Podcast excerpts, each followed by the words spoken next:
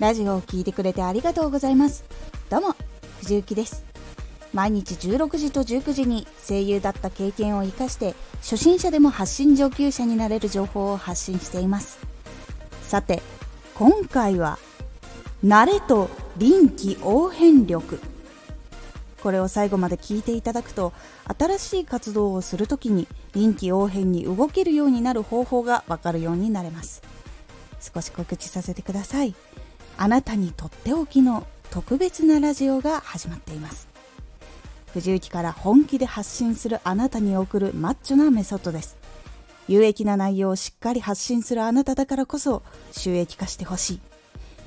第3回目も公開しました。ぜひお聴きください。はい。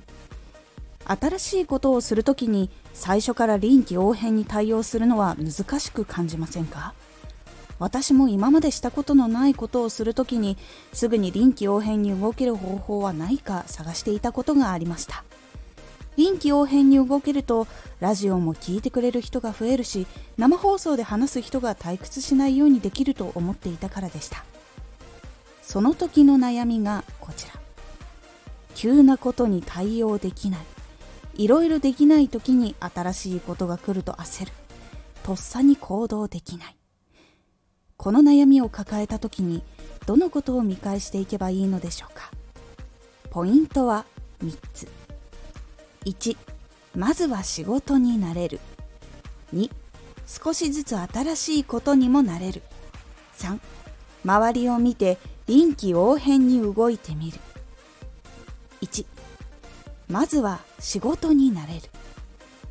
新しいことに飛び込んだ時はまず活動や仕事の中で必要なことやることになれましょう。まずは慣れないと他のことが飛び込んできても慌ててしまったりテンパってしまって処理できなくなってしまいます。なのでまずは慣れましょう。こういうことをするのが当たり前なんだ。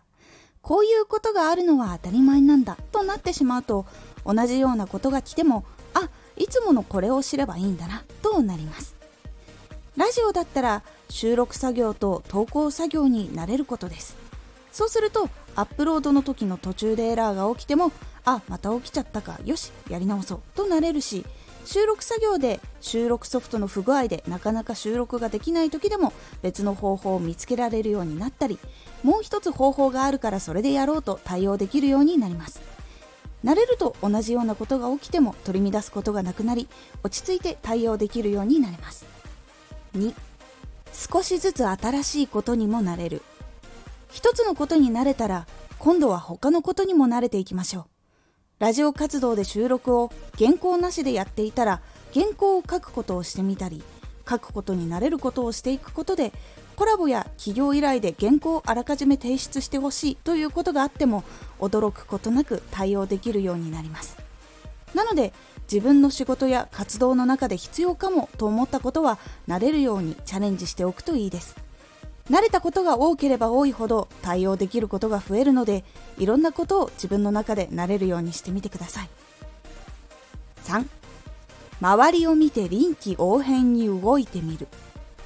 基本的なことに慣れた後は周りの人を見ながら臨機応変に動いてみましょう。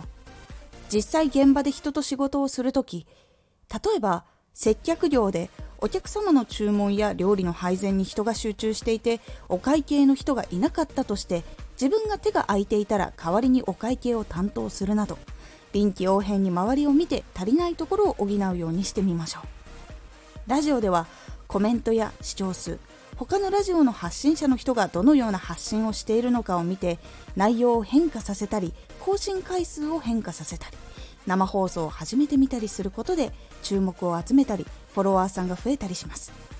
臨機応変に少しずつ動いていくと最終的には臨機応変に動くことにもなれるのでまずは臨機応変に動けるように基本的なことになれることから始めましょう。いかがだったでしょうか？慣れというのはいい面もあります。最初は毎回どうしようどうしようってテンパっていたのがテンパらなくなるし余裕が出てくるので相手のことを考えることもできるようになります。これも臨機応変に動いていることになります。たくさんのことになれることで新しい活動や仕事でもどうしようやしんどいという感覚が減り活動や仕事の中で成長していけるようになるので慣れることはかなり大事になるので最初は慣れるようにしたり観察したり行動したりしましょう。今回のおすすめラジオ。仕事はタイミングが大事。どんなタイミングの仕事でも何かヒントがあることが多いというお話です。このラジオでは毎日16時と19時に声優だった経験を生かして初心者でも発信上級者になれる情報を発信していますのでフォローしてお待ちください。次回のラジオは一生懸命に数に取り組むです。